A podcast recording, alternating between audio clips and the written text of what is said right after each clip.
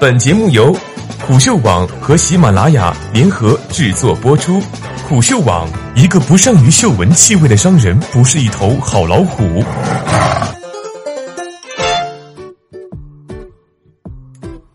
美国医生为什么正在放弃自由职业？作者：村夫日记。随着中国医生集团的市场发展遇到瓶颈，纷纷进入线下开设实体医疗机构。有关医生集团是否能够成为一个商业模式的讨论也告一段落。虽然医生集团在中国并没有合适的土壤，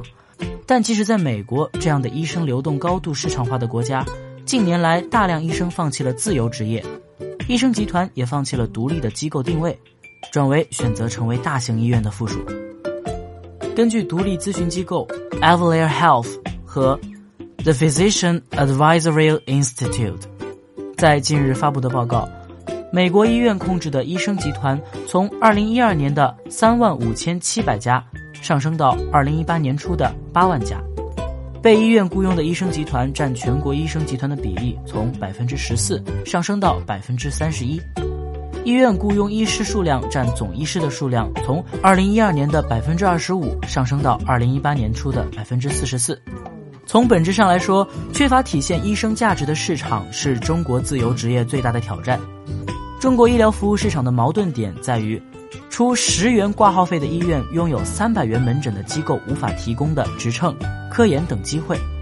这些是医生的技术能力获取、品牌、科研能力以及灰色收入的根本。因此，人才并不流向服务价格高的地方，医生自由职业的市场也就根本不存在。美国并不存在中国的困境，但在医疗空费的压力下，美国医生的自由职业越发困难。由于小型组织和支付方议价能力差，在价值医疗的推动下，很多自由职业的医生面临支付方赔付金额持续减少的困境。而且，小型医生职业组织所面临的行政成本也非常高昂。还要增加类似电子病历系统这样的开支，在控费加强的背景下，自由职业的医生抗风险能力弱，在收入减少而开支并不能降低，甚至还要上升的情况下，生存压力越来越大。另一方面，随着价值医疗的考核日益严格，大医院的院内服务受到很大的冲击，不得不将触角延伸到院外，以获得新的增长点，加大了对门诊医生的招聘力度，利用自身的用户体量。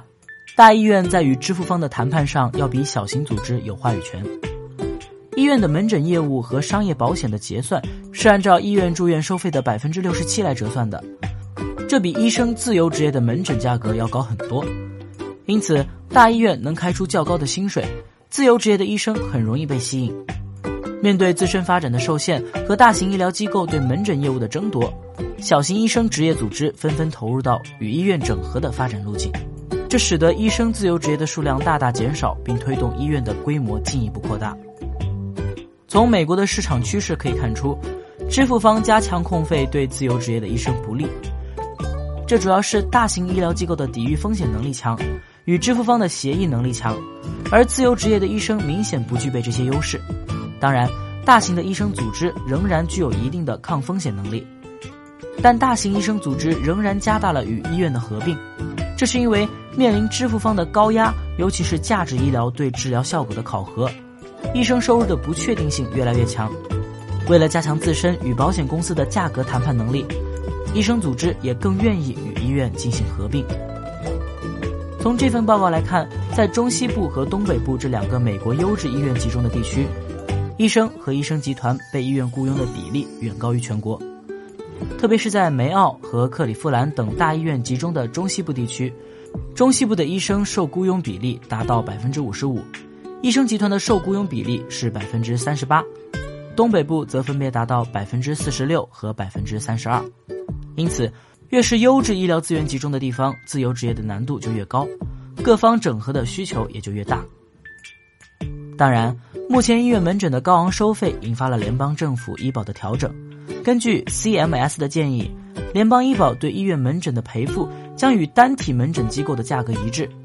但由于美国医院的反对，这一举措还未实施。商保目前也还未跟进这一举措，因此美国医生流向医院的趋势仍将继续。但随着支付方面临的压力越来越大，尤其是政府医保的强势谈判能力，美国医院门诊市场将面临调整，最终影响医生流入医院的趋势。就中国市场来看，三级医院一样正成为医生流入的主要选择。根据卫健委二零一八年的统计年鉴，无论是公立还是民营，三级医院门诊量和住院量均快速增长，特别是医师数量持续向大医院集中，这加大了人才的虹吸效应。二零一三年，三级医院占所有医院执业助理医师的比例为百分之四十，二零一七年上升到百分之四十五。因此，优势医疗资源对医生的吸引是一个共通的现象，这对支付方形成了较大的压力。如何在确保医疗质量和可及性的前提下控制医疗成本，将成为支付方下来主要的挑战。